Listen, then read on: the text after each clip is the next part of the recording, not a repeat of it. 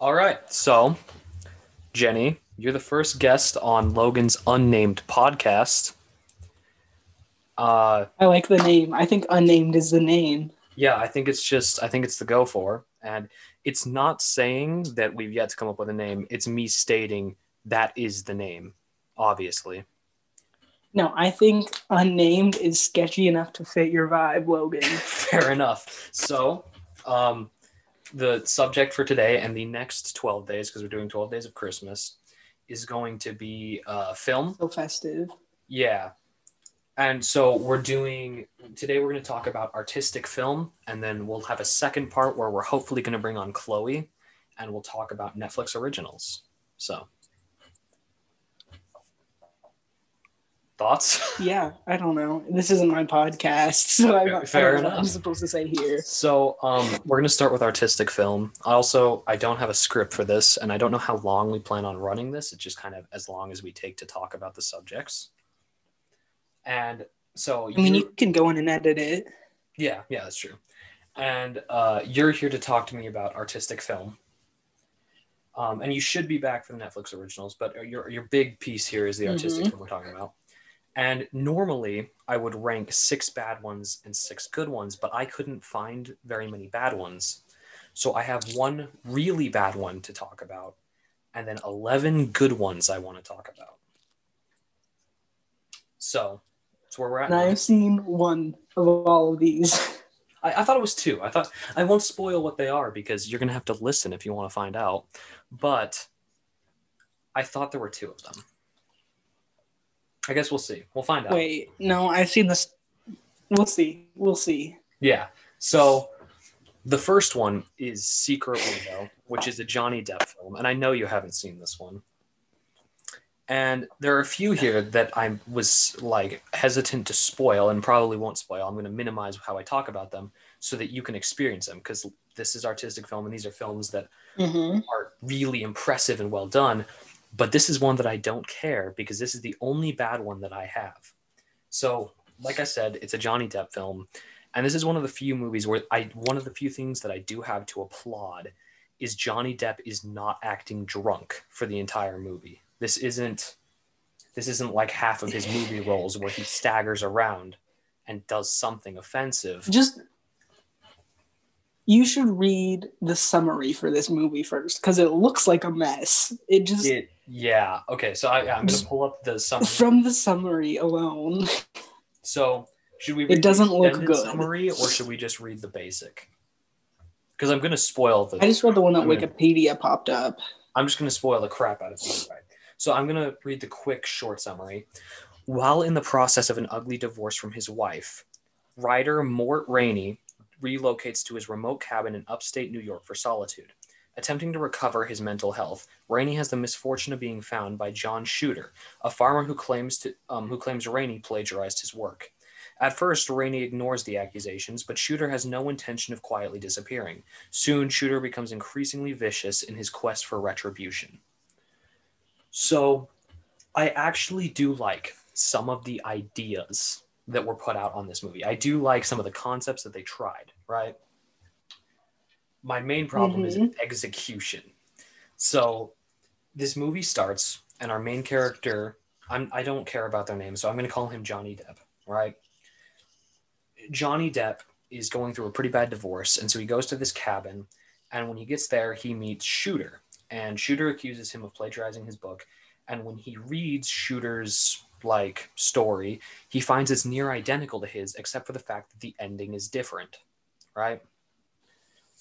And so he's confused by this, and over the course of the film, we see him trying to like find proof that this isn't real, and so he he tries telling Shooter, like he tries proving to him, like this didn't happen, like it's not real, like my my story's original, it came out before yours, and Shooter kills his dog, and leaves a note for him that tells him to like come up with proof. As right? you do. Yeah, as as you do. So already, I think one of the biggest problems that this movie suffers from is pacing because it wants to be artistic, like the genre that it's trying to fit into. The problem is it forces a lot of the ideas and like the pacing is just atrocious. They try to make it slow paced and um build Okay, no.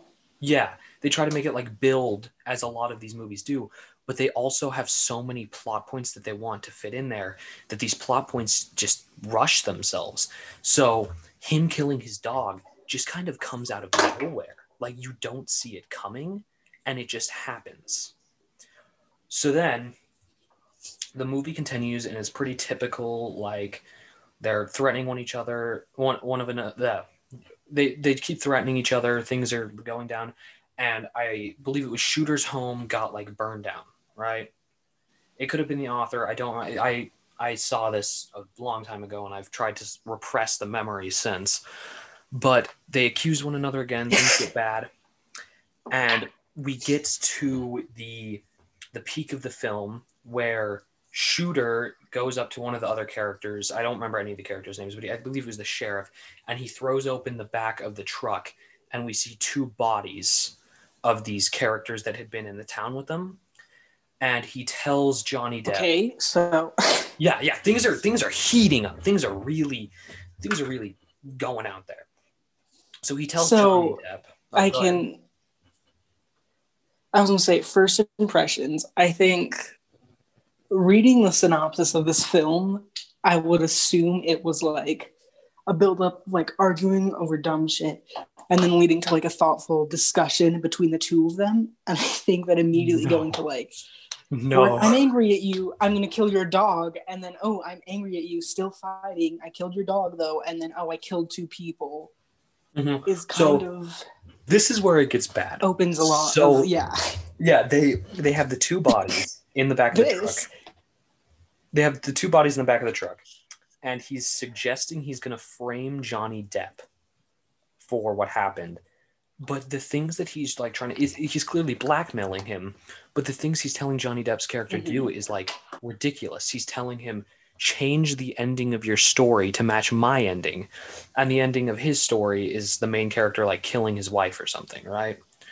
and he's like change it to the ending Yeah. of mine like change it to my ending my ending's better and you're like why does he care so much about the ending that doesn't matter right and so it keeps going and he tells shooter he'll come look at this magazine with him so that shooter can prove it and they dump the the uh, truck over the side into the water so that he can't be like uh, criminalized or whatever right so he goes back to this Mhm. um this shack or whatever and he we see shooter's hat and he puts on shooter's hat and starts talking to himself and this is where the big twist of the movie came in and i like the idea of the twist it's everything coming up to this it makes no sense so we find out I yeah, it sounds heavily intense for yeah we find out well the what it sounded like. the intensity is actually not entirely a bad thing. Some of the intense scenes are good. It's how we get to the intense scenes that's an issue. The movie is also only an hour and a half, and I feel like extending it even to two hours and pacing Oh. it better would have really helped this movie. yeah. So we get to this point where Johnny Depp's character is talking to himself, and we find out that Shooter was like a figment of his imagination, right? Because he had dissociative personality disorder or whatever and didn't know it, right? Dissociative identity disorder. Yeah, yeah sorry. Okay. And so he he just didn't know this, and so finally, uh, the man that his wife had cheated on him with and the wife show up, and when they get there, he's talking like he's he's using the mannerisms of Shooter and wearing Shooter's hat as if he is Shooter, right? And he beheads both of them. Like the wife is forced to watch as he like kills the husband and then kills her, and okay. he's he, so the one of the other characters from Can the you like oh, the the like the sheriff character, right? He comes to him and says that he isn't welcome there anymore, and people are going to prove about what he did because he's the lead suspect in these murders, naturally, because it's obvious he did it. And um, so he says, like, we're going to prove that you did this. And Johnny Depp's character says, well, that's okay because I got the ending. I got the best ending to my story. So that's why Shooter was obsessed with these endings, but that's not built to or explained. And then it's suggested that Johnny Depp buried the bodies and is using corn. Like he, he was he's growing corn where he buried the bodies so that he can slowly get rid of the evidence with like harvest and stuff. mhm. But for whatever reason, the sheriff man doesn't feel the need to check for bodies in the corn that he just starts growing doesn't randomly. yeah yeah so it's it's a little sketch it's a very bad movie. I'm gonna, i was gonna try and sugarcoat it but it's not good. In theory, I think with better pacing and I think with a better character dialogue, at least from what I've heard from you, because again, I haven't seen it, Mhm. it sounds like you could do a really interesting story yeah. And- relating to this guy who, you know, yeah. The- but and the it's not- cinematography the cinematography in this film is actually pretty good it's like the sh- the way it's shot is really solid it's everything else that is just not great so what would you blame the badness on? Is it acting? Is it 100% writing? Is it a mix of both? Is I'd it, say like, I actually I do cause? like some of the acting. I don't think all the actors are putting in as much effort as the others, but Johnny Depp does pretty good. I'd say it's the pacing and the writing of this film. The dialogue is atrocious. The pacing is not good. And the story beats themselves could work, but they don't because of the way it's organized. It just falls apart. So, So it's cracked up to the writing and not the actors. Because I Yeah. think what makes a bad movie, you can have, it's just bad writing versus bad acting are two very different things in the terms of bad movies. And Johnny Depp has some great works. One of the other name had some pretty good works. I don't have the tab up on my phone. So I think it's safe to assume, again, with the way you've described this movie, that it was writing and yeah pacing where it was just too slow so then certain things had to be rushed and they didn't have the time frame that they needed because an hour and a half for any movie is short mhm. like i hour and a half movies especially with things like that aren't really like they're not that common and i think when they are an hour and a half it's just bad because it's it's not that much time for development or dialogue Mhm.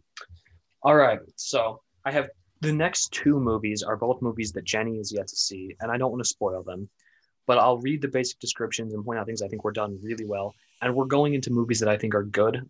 I don't have any more movies that I think are actively bad. These are just like good, but not as good as the top ones. And so the next two, I'm not going to spoil. I'm not going to go in as in depth, but I am going to explain this a little bit. Uh, so the first, the next one, like on the list, is Gone Girl, and this this is a Ben Affleck movie. I I'm a huge Ben Affleck fan personally, and I'm I'm just gonna read out the description here. Um, in Carthage, former New York-based writer Nick Dunne, or Ben Affleck, and his glamorous wife Amy, Rosamund Pike, present a portrait of a blissful marriage to the public. However, when Amy goes missing on the couple's fifth wedding anniversary, Nick becomes the prime suspect in her disappearance. The resulting police pressure and media frenzy cause the Dunne's image of a happy union to crumble, leading to tantalizing questions about who Nick and Amy truly are. So, this movie, I think it does uh, it does a couple things really well. The the writing is phenomenal, and the acting is also amazing without going into too much depth, uh, specifically Ben Affleck gives a lot of depth to his performance that even when there are things happening that you may question, you like you can't pick a side because he's so compelling and like it's it's just it's amazing the way that they masterfully piece the character development into this story. It's just it's really well done. Um the next one that I I'm not going to spoil too much is I'm thinking of ending things, and this one doesn't have a super long uh, description, and that that has good reason because this is a movie that is very peculiar and follows a very strange set of rules. And it's the description is full of misgivings. A young woman travels with her new boyfriend to her parents' secluded farm, so she goes to meet um, like his family, and some peculiar the things start- parents yeah. And some peculiar things start happening while she's there.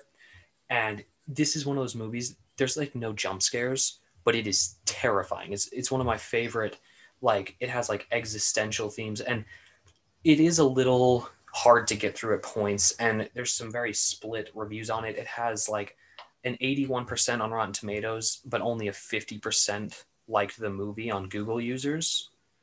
So it does have some themes that are kind of hard to swallow and such, but I do think it is a phenomenal film. And it's one of those movies that is less a movie for your common audience and more like a piece of like art that was using film as a medium. Mhm.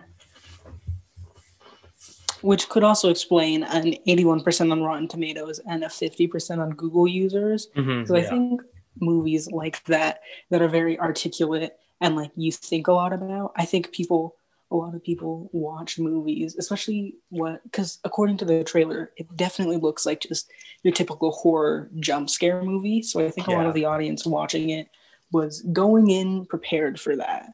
Mhm. So I think watch that movie and go in prepared to sink. Yeah. So, um, let me look and find. So the next one, I am going to spoil this one. I don't feel as like uh, bad spoiling this one because it's kind of a comedy. It's like a dark comedy sort of, and it's not. It's not.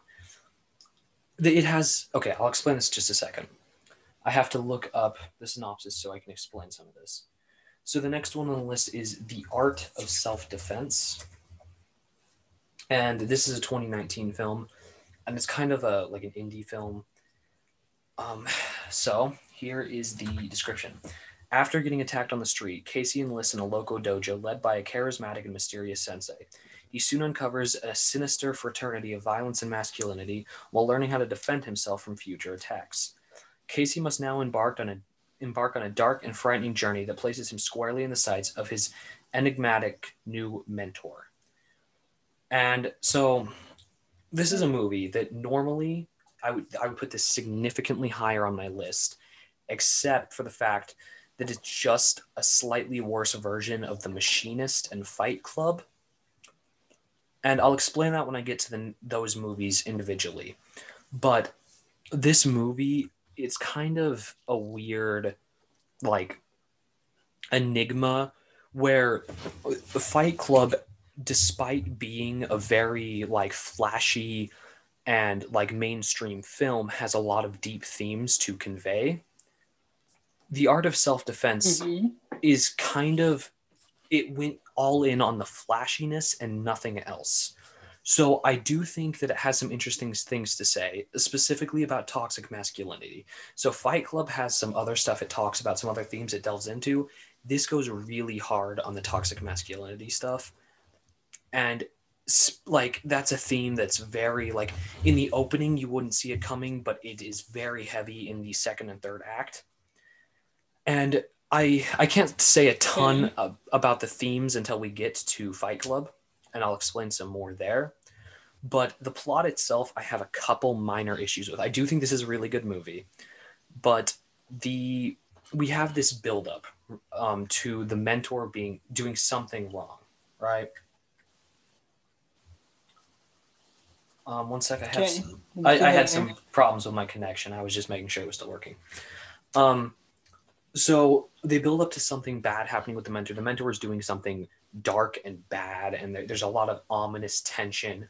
And what we find out he's doing is not as bad as you would expect. And this is a, it's advertised as a dark comedy, but I do not think that this is a comedy movie. There's very few comedic aspects to it and I I really don't think that it's that. I do think it's a very serious film, but the way it ends is just super anticlimactic.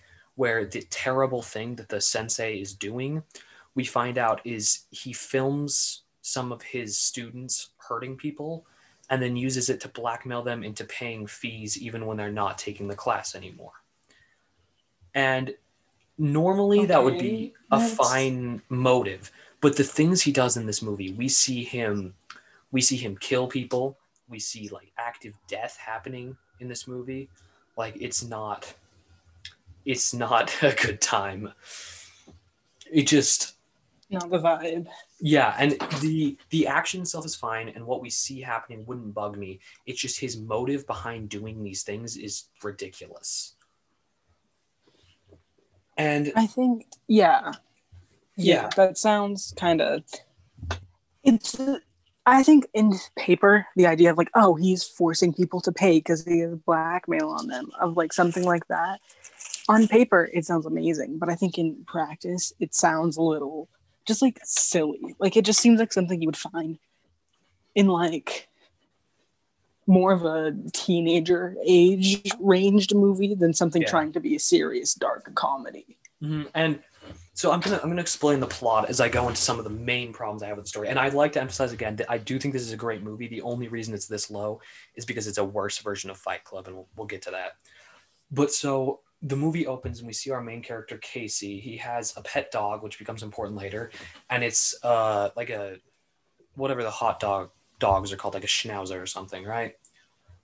And so he goes to get food for this dog and we see a motorcycle gang pull up on him and beat the crap out of him right and so when he when he's like recovering he looks at buying a gun but buying the gun is too complicated so he finds this karate dojo and begins learning there and over the course of the movie we see him becoming more violent and erratic in his actions as he's doing this and we also see the sensei kind of acting like inappropriately with some of the things he does. So one of the things is there's a female student at this dojo that is just as like better than all the other students. She's incredibly good, but he will not give her a black belt and says very like demeaning things about how women are naturally less strong and things like that. So this is where we start the tax- toxic mas- masculinity stuff.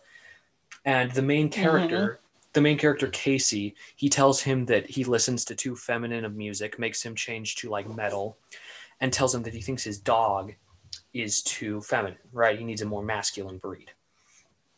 So he um Okay. yeah, yeah, yeah. So there are, of course, some of these elements were supposed to be slightly comedic, but none of it came up came across to me as funny enough to be comedic. But so um, the the sensei is at like all these weird things start coming out, and then he tells uh, he tells Casey, the main character, that he's found one of the men who beat him up, one of the motorcycle guys, and it's made very painstakingly clear that when Casey gets there, this is not one of the motorcycle members. It's just a random drunk guy from a bar that he's trying to get him to beat up. And when Casey asks for proof that it's Mhm. him, he says there's a motorcycle in this parking garage next to here. And he actually sees the motorcycle and says, okay, this is him. So he beats the crap out of the guy. We see him like fight him. It's it's said it, it suggests he could have maybe died, but we don't see anything to confirm it or not. We see that he bleeds a lot and falls to the ground, but that's it. And when he takes the keys, so the the sensei films the entire thing happen and leaves. And then we see Casey take the keys that the guy had in his pocket, and he realizes the keys were actually to a bicycle next to him. It was not for the motorcycle. And so he knows that this was not one of the motorcycle guys. And when he tries confronting the sensei about it, he says that I was, you know, I was just trying to make you stronger, right? And then Casey's Mhm. dog, when he comes home, he finds out that his dog is dead, right? So he takes it to the vet to find out what happened Okay. and the vet confirms like it looks it has the bruising pattern of a kick but the force of a punch and one of the main like staples of the dojo is kick with like punch with your feet and kick with your hands. Yeah. so he believes that someone at the dojo killed his dog. He tries confronting the sensei. The sensei won't admit any of this is that it didn't it didn't happen. That's not what happened. And so then the movie progresses and we find out that there's a night class where the people in the night class fulfill almost like vigilante justice to force these people into like bettering their lives and so we actually see this happen when Mhm. um, they all go out together on bikes and beat the crap out of a random guy in the street. And it suggested, of course, that they were the bike gang that beat him up, that eventually brought him to the dojo. And finally, in the end of the movie, we find Yeah. out what happens. Um, Casey kills the sensei, and there's a happy ending. And it's fine. It's just the way that it's built up to all these events are phenomenal. I think it, the pacing is really good in this movie. The acting is really good. Yeah. And the events are ominous and just when you realize who the Viking gang was and it was actually them, you feel insane. And all of it's built, built around toxic masculinity. The reason why he goes and beats these people up is because he believes it forces them to better themselves and become like more masculine. So you really feel like this is this is crazy. But then you find out the Mhm. bad thing he was doing was just blackmailing students with videos of them hitting people. It's just ridiculous. It doesn't line up. Well, like, yeah, I think blackmailing it again, it's like this guy murders some random dog. He's convincing people to beat the shit out of random people. I'm allowed to swear, right? Or do I need to? It doesn't matter, yeah. Okay. So he's just letting people like beat the actual shit out of people for no reason, convincing them all these things, and then it's just a dumb money ploy. Is kind of like it's just insane. And then yeah, him being killed is also like a I don't know, for him to murder somebody, for him to murder the sensei, I should say, over that is kind of not it's just over i don't know it seems kind of Like overkill, yeah. Like it's really, really over the top. yeah So anyway, this um this next one, I don't have a ton to say about this one. This is one I think is severely underrated. It has some pretty bad ratings, and I think this is one of those movies that I'm a big fan of, but I'm kind of one of few. Um, it's called The Whole Truth, and it's Mhm. one of the few Keanu Reeves movies I'm actually a fan of. I'm not a huge Keanu Reeves fan, but the point of the movie is there he uh, this defense attorney takes the side of a like this young attorney has this young lawyer as his partner trying to defend a teenager for the murder of his father right and i think the best thing that this movie has going for it is the pacing. It unveils these truths to us as we go through the movie but then it hides things and changes things and you never really know what's true until the end of the movie. And it's something you have to watch to understand. And the way that the movie ends is really shocking where we spend the entire movie watching the defense attorney trying to figure out what's happening who's played by keanu reeves and he's trying to find out and then we find out at the end so this defense attorney was a family friend he'd been with the family forever and he was actually in love with the mother and it was the defense attorney that killed the father and it is one of the best twists okay I've ever seen in a film. The way that it is portrayed is just so shocking and it hits you all at once and it just makes sense. It's really well done.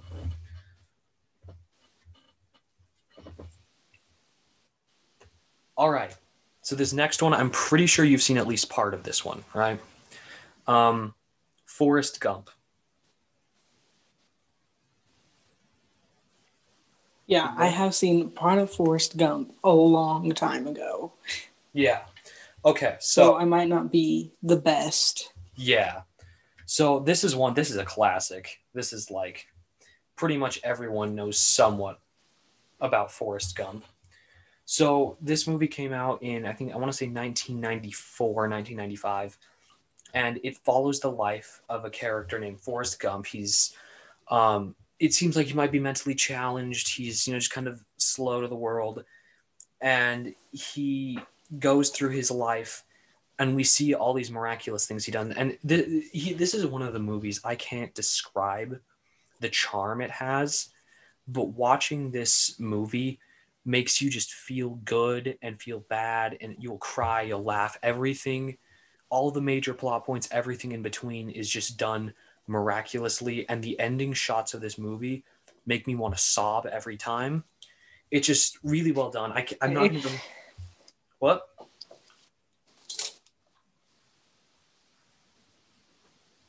Did you say something? me? Yeah. No i didn't say anything at all Okay. Um. Anyway, sorry. Um. It just it's really well done. It's truly phenomenal, and I'm not going to go super in depth on this one because pretty much everyone has seen it, and if you haven't, you need to see it. And this isn't a movie. The plot is not the or you probably know all about it Yeah, and the the plot isn't the main point of this story. It's everything in between. It's not the ending. It's the journey to get there, and it's really really good.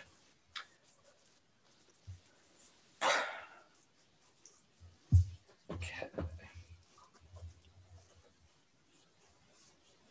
So, um, I think there's a delay, Jenny. I'm, I'm just gonna edit this part out, but I'm I'm gonna say, uh, at the moment you hear this, like reply, this. Okay. I heard it, and then I forgot to say anything because I was swallowing. Okay, I'm gonna do this one more time. When I say the word red, when I say the word red, reply. Red. Okay. Red. So okay, I, th- I maybe it's not as bad as I thought. Maybe you're just being quiet. I'm not used to you not being. Well, loud. yeah, I just.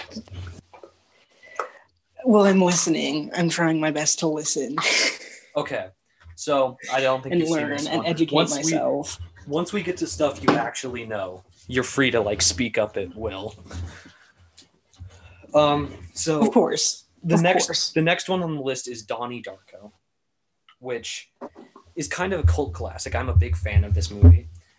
Um, and here's the synopsis for the movie. During the presidential election of 1988, a teenager named Donnie Darko sleepwalks out of his house one night and sees a giant demonic looking rabbit named Frank, who tells him the world will end in 28 days. When Donnie returns home, he finds a jet engine has crashed into his bedroom. Is Donnie living in a parallel universe? Is he suffering from mental illness? Or will the world really end? So, this movie, Okay. it is. Sounds like a lot. Just drop my mic. Anyway, so this this movie is really big on absurdity. Like the stuff that happened. I'm so excited you threw your bike across the room. you know, I, I was just so happy to get to this movie. I just chucked it. So um, It was just the way you threw it. Okay, continue. yeah, yeah. So the uh the movie itself is I have to read some of the plot points out to you so you can understand this. And I don't remember all of them, so I'm gonna like quickly skim through this Wikipedia uh article. So over the next few days, he continues to see the bunny and his parents send him to like a psychiatrist, and the psychiatrist thinks he's just seeing like hallucinations and might even have schizophrenia. But uh Okay. Frank the bunny begins to like influence his actions as he goes about his normal day. And he actually floods his high school by breaking a water main. And then he also starts seeing uh he like he starts dating this girl named Gretchen. And Mm. so they uh this character named Dr. Thurman, he hypnotizes Donnie when they get to their next therapy session. But it gets to this uh he he he it like the the hypnosis it ends with him discussing his sexual fantasies involving um Christina Applegate and he unzips his pants causing his doctor to like end the session. And so he goes with his he goes with his friends shoots bottles not important stuff. And then his gym teacher attributes the act of vandalism to the influence of a story called the destructors that was assigned by the teacher. Um, they start having attitude lessons. Let's see none of this is super important. Okay so later while watching football donnie notices bubbly columns emerging from the chests of people that show um, donnie where the person will move a bubble appears on his chest and he follows it to his parents closet where he finds and takes a gun and so um, Kitty arranges Cunningham to speak to school assembly, where Donnie insults him. He later finds um, Cunningham's wallet and address, and Frank suggests setting his house on fire, which Donnie does. So he sets the the guy's house on fire, and when his Mhm. firefighters get there, they discover a hoard of child pornography. Um, the guy is arrested, and then Kitty, who wishes to testify in his defense, asks Rose to take her place as chaperone for their daughter's dance trip. Blah blah blah. Um. So, Donnie and Elizabeth hold a Halloween costume party to celebrate Eliz- um, Elizabeth's acceptance into Harvard. At the party, Gretchen arrives distraught as her mother has gone missing, and it is implied that she and Donnie have sex for the first time. Um, and then Donnie realizes that Frank's prophesied end of the world is only hours away. He takes Gretchen and two other friends to find Sparrow.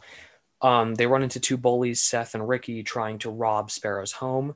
Donnie, Seth, and Ricky fight in the road in front of her house just as she returns home.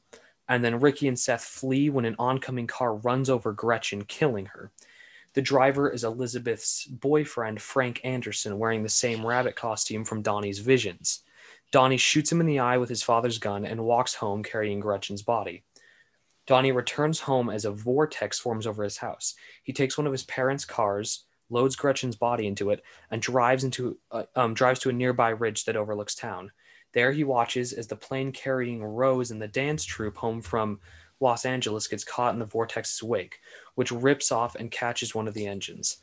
Events of the previous 28 days rewind. Donnie wakes up in his bedroom, recognizes the date is October 2nd, and laughs as the jet engine falls into his bedroom, crushing him.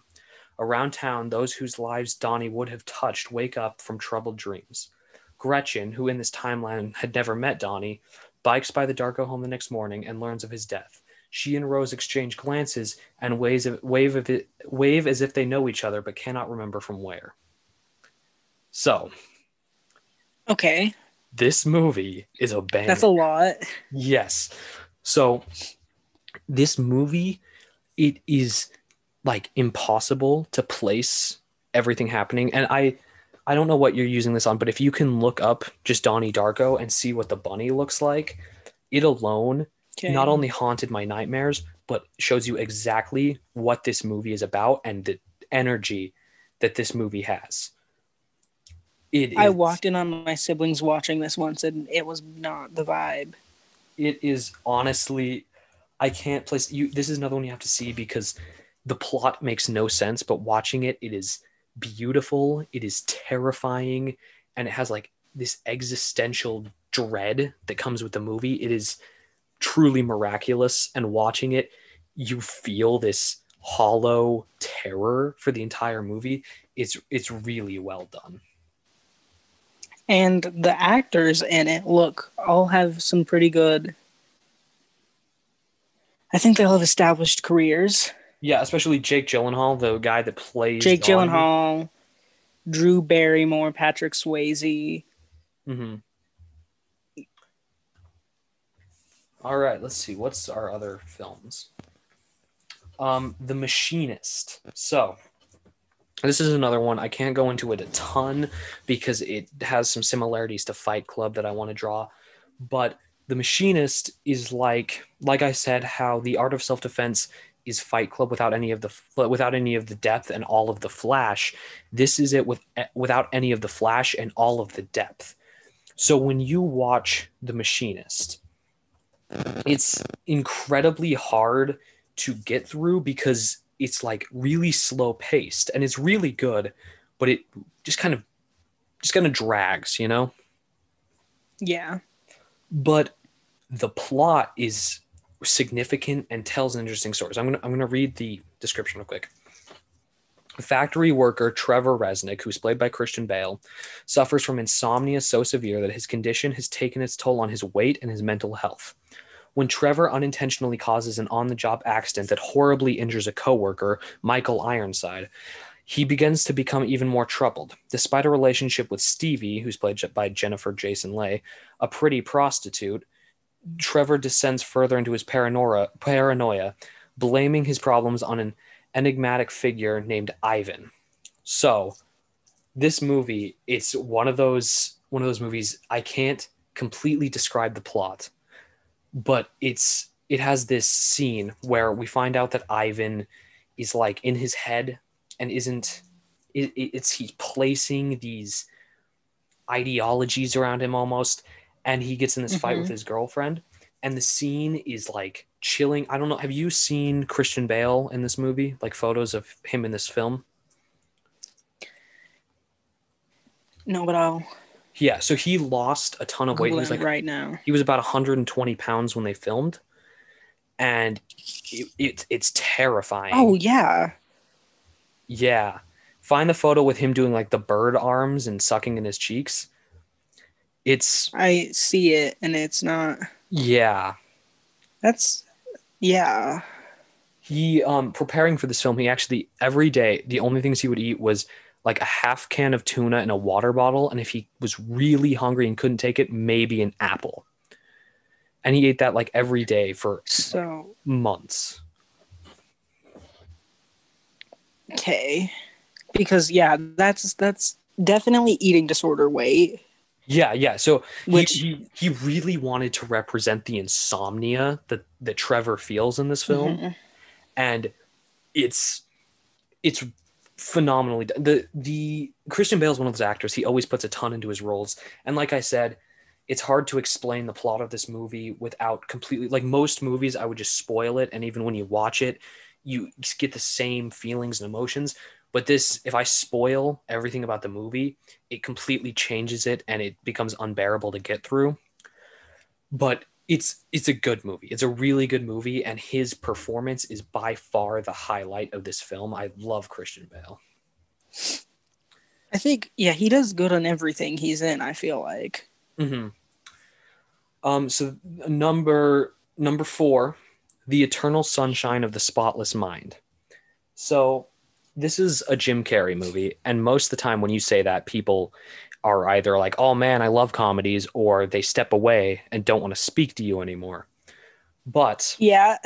but this is actually felt a this is a good this is a good Jim Carrey movie, I swear. And it is one of his few movies that actually takes on a serious tone. It's not a comedy. Which at Okay. first when you watch this movie will make you incredibly uncomfortable because seeing Jim Carrey make normal human facial expressions and talk in a normal voice makes you want to sob. But he does a really good job. He actually puts a lot of effort into this role. And the basic concept of this film, it's pretty simple and it's pretty much what you would expect out of it. But the the concept is in this world, exes who don't want to remember their ex can have the memories of them removed, right? So if I like for example, right? For some of the people listening, they won't they won't understand this, but that girl that you and I know mutually that I dated, right? Mm-hmm. if I didn't want to remember her anymore, I could just have the memories of her pulled, right? Okay. So it, it would just completely revoke that. So Jim Carrey, his his character, I don't I don't remember his name off the top of my head, but he dated a girl named Clementine, right? the eternal. I want to. I want to find his name. Uh, Joel. So our main character Joel suffers a breakup with Clementine, and after the breakup, uh, he finds out that Clementine has had him removed from her memory, removed from her memory, and he's upset by it. And on an impulse, he decides to have his memories of her removed. Right, but as the movie continues, we have two plots happening at once. The people removing his memory, we find out that one of them is using the memories that they were so to have the memories revoked he had to go to the doctor and like give anything mm-hmm. that reminded him of clementine to the doctor right so that not only he wouldn't find anything in his house that reminded him of clementine but it also showed them what they needed to remove from his memory right. But one of the assistants to the doctor is using the stuff that he gave them to unethically um, win clementine over right? So he's Okay. he's using it to try and like seduce her and like get her to love him. Um, so that's happening, and then while that's happening, we're inside Jim Carrey's mind, which normally you would expect to look like the Cat in the Hat movie, but he's sane, usually for most of the movie. And we go through each of his memories of Clementine, and at first, we see the bad memories where they're fighting and they don't want to be together anymore, and we see why they don't want to be together. But progressively over the over the course of the film, we see the good memories come up, and Jim Carrey or Joel, he realizes he doesn't want to forget Clementine, that he wants to keep the memories even if it's painful, and he's trying to hide the memories from the doctors. And Okay. As this plot is happening, uh, he is he's unable to do it. He forgets about Clementine. Clementine has forgotten about him. But the doctor that had like orchestrated the whole thing, his assistant finds out that her and him had like a romance together and that she had had the memories wiped because he didn't want his like his wife said she would stay with him if she had the memories wiped and she's so upset by this because she realized she was falling for the doctor again. And she decides it's not ethical to remove these memories. And she sends out all of the evidence of the removal of these memories. So the movie ends with in the opening we saw clementine and joel meet for the second time. So after they had forgotten their memories they met and they were talking again and they were like dating again despite the fact they didn't know that they'd known each other. And they get this evidence and they listen to it and it's it's like it dis, it's distraught they're distraught because it's all this stuff about them hating each other and what they don't like about one another. And clementine tells him that he just needs to leave because it'll end the same way. And it ends on a mildly depressing but ov- like overall happy note of joel saying he doesn't care as long as he gets it he as long as it ends the same way with her.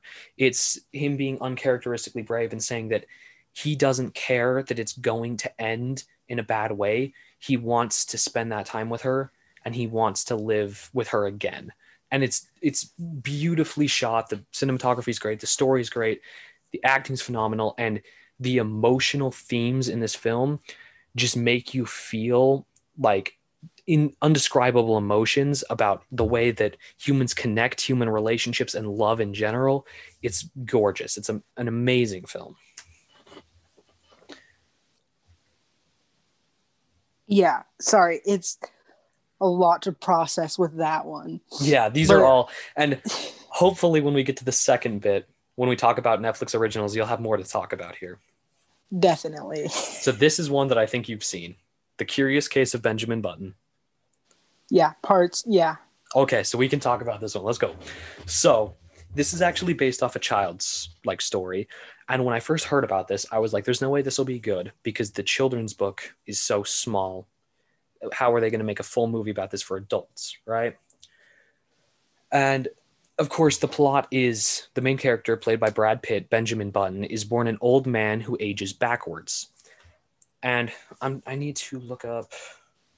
Curious case I need to remember what the woman's name is. But while he's growing up, he meets a woman named Daisy. And uh, she's played by, played by Cate Blanchett. And throughout his life, Daisy comes in and out of his life as she's growing from a young girl to an adult. And the only thing driving Benjamin through his life is he's hoping that one day he will come into um, he will come into Daisy's life when they're at the right age that they can be together. He wants to a big a big emphasis of this movie is time. And Yeah. so a lot of the people around Benjamin die. I'm trying to trying to remember all. I know that like his um his adopted mother, I believe, passes away. Uh, stuff like that, and like the way that he's raised by his adopted mother because he lives in like this home. It's clearly he was raised in a way that he didn't feel important, and so when he finally has a daughter with Daisy, he like abandons them and goes on these journeys. But as we see him go on these journeys, every person he meets that teaches him something about the importance of life disappears from his life and like dies or vanishes in some way. And it um as it happens he ends up coming back to daisy and there's some uh jump back and forth between that and the final like i want to say five minutes of this movie are what i would consider perfection.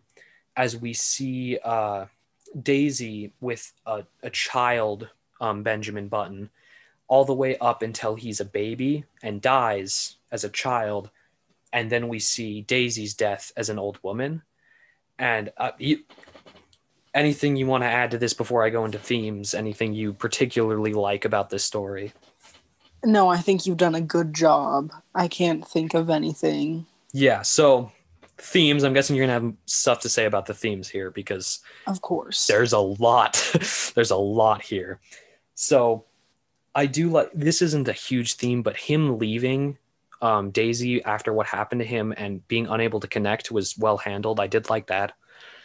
And of course, the gorgeous final shots. Uh, of course, we I can't show people listening the shots, but the shots of all the people that taught him leading to his like his birth death thing and then yeah it's hard to describe it yeah, Like, yeah him his life leaving. And that's i think that's a big part of the film is what do you call it? Birth death it doesn't matter. I think like like just like how they show like a big emphasis on this movie is time and they show a clock a lot and the final shot of the movie is a clock. I think a big part of this movie and you can you can disagree if you don't agree but i think the main takeaway is birth and death and all of that it doesn't matter as long as we use our life to the fullest and I, yeah benjamin button you watch that movie and i think afterwards you reevaluate yeah it's how much movie- time you have left and how you use it. Yeah and i think there's so it's a self-reflection. Yeah i think this is one of those movies that it's less about the movie itself it's what you take away from it.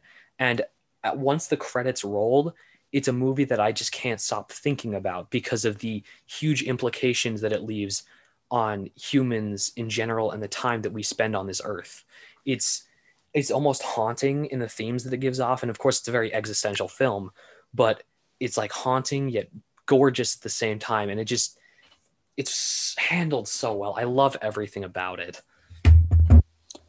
I think part of the beauty of that movie also is the fact that like when you go into it reading the synopsis and like summary same thing of the movie you're thinking kind of like a goofy idea of like oh like a, it's like this little like baby thing. And like even when you start watching it i feel like for a good like decent like beginning start of this movie you don't realize how what big of an effect these themes have and how like genuine they are. Because it's like like it's goofy. It's goofy to Mhm. think of like you give birth to a baby that's like 95 and it's like i don't know i think there are kind of like moments where it's like you start to realize it gets serious but it kind of like almost sneaks up on you and like towards the end like you sit and you're like i wasn't expecting that but i'm kind of glad i wasn't because i was you know it just like i don't know it like yeah. slowly opens your mind toward the idea of the themes and then they just like spring up on you and it's like okay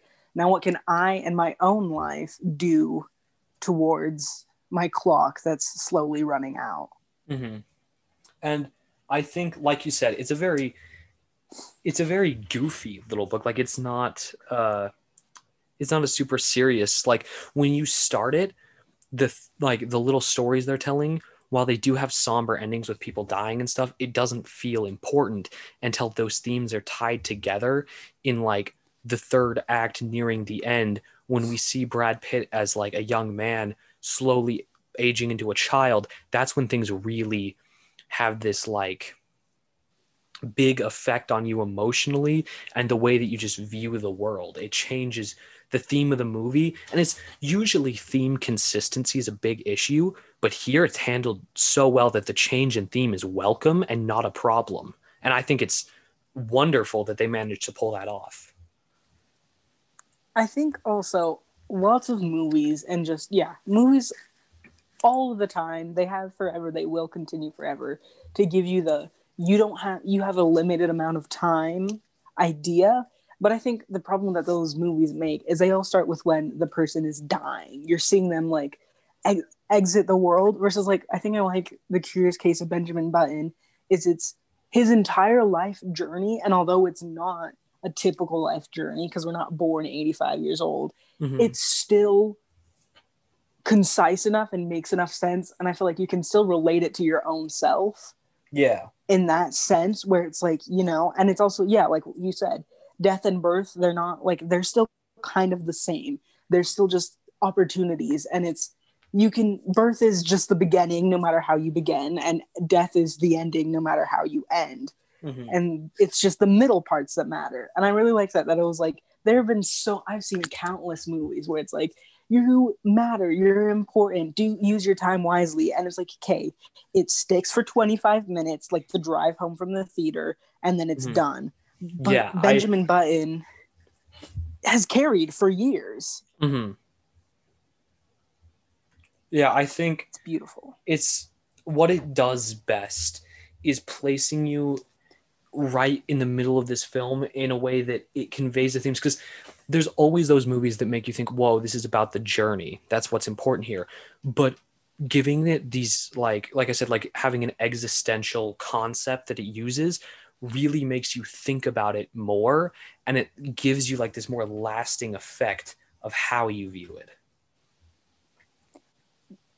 Yeah. And I, yeah.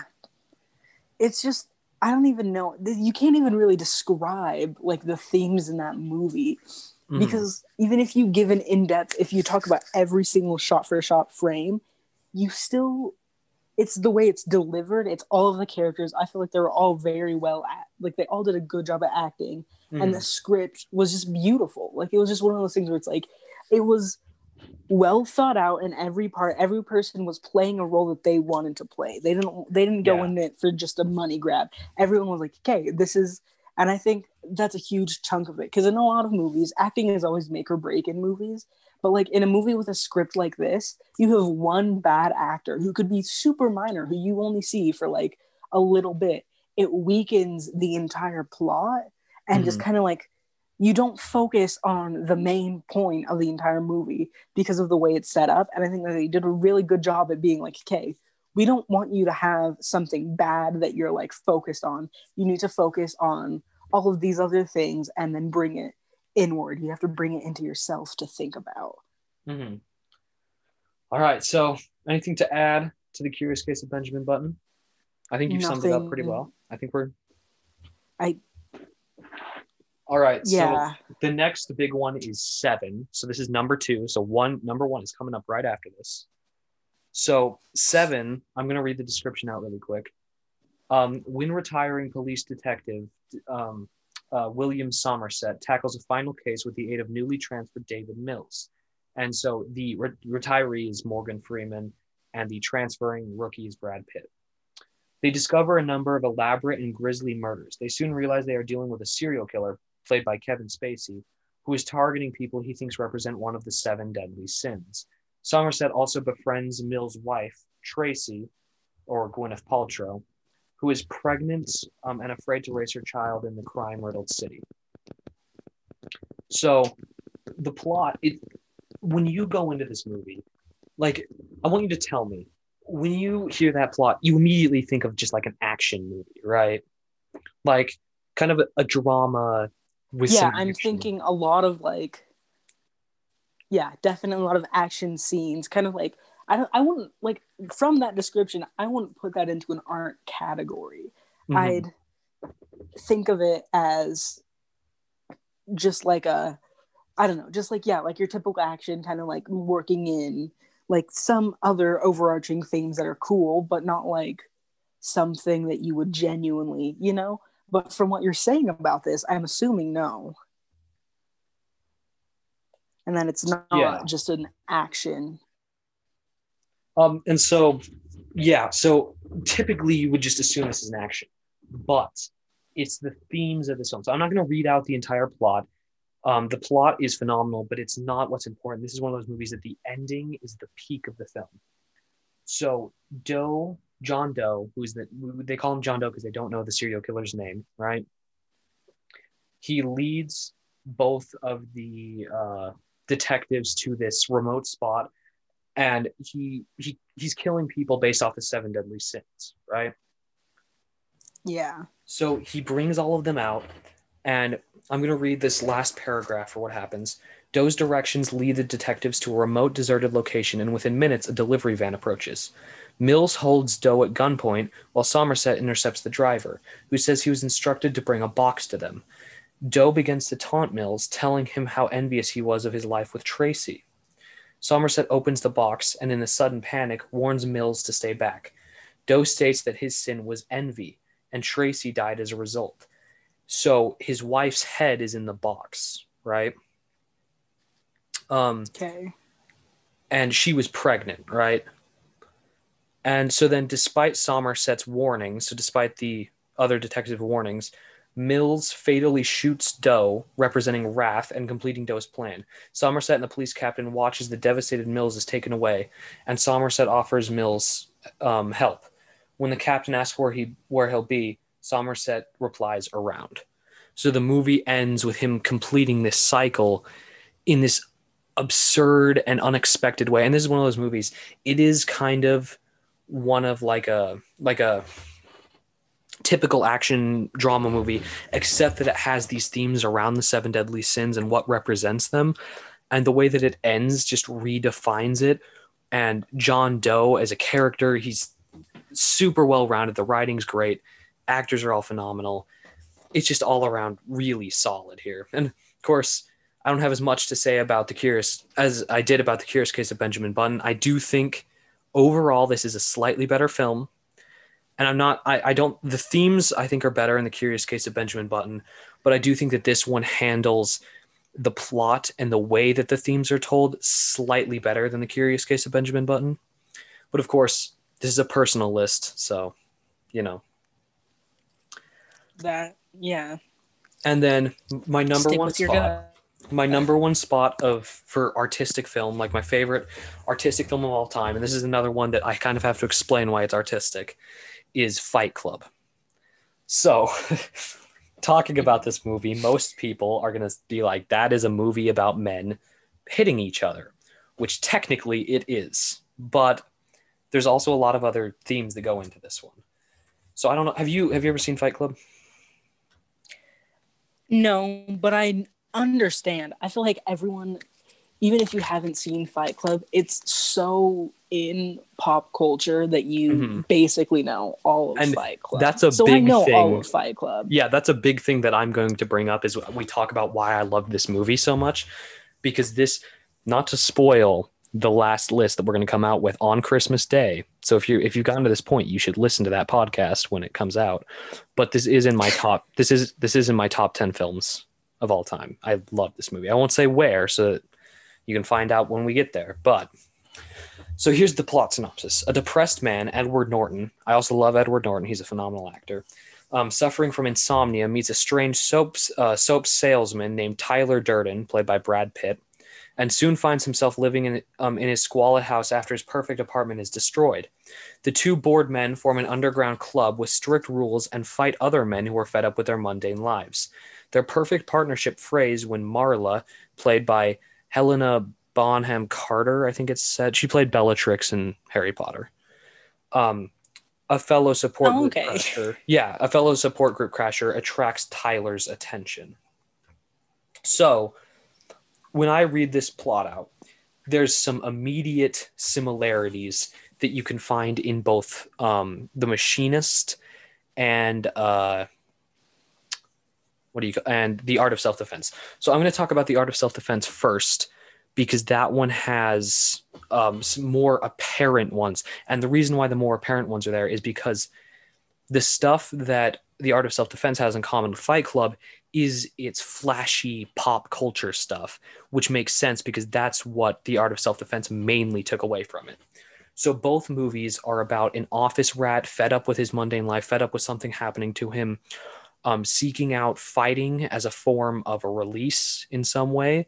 Um, they develop a not quite uh, romantic relationship with the um, woman involved in said um, fighting, and then they have issues with their mentor or partner figure. So there's some clear, definitive. The plots take very similar routes, but Fight Club just has much more depth.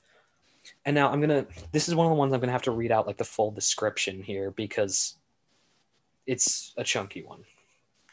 So Don't say Yeah. chunky. you, you know what I mean. It's it's, it's big. So the narrator, an automobile recall specialist, is unfulfilled by his job and possessions and suffers from chronic insomnia. To cure this, he attends support groups posing as a sufferer of diseases. His bliss is disturbed when another imposter, Marla Singer, begins attending the same groups. The two agree. The two agree um, to split which groups they attend.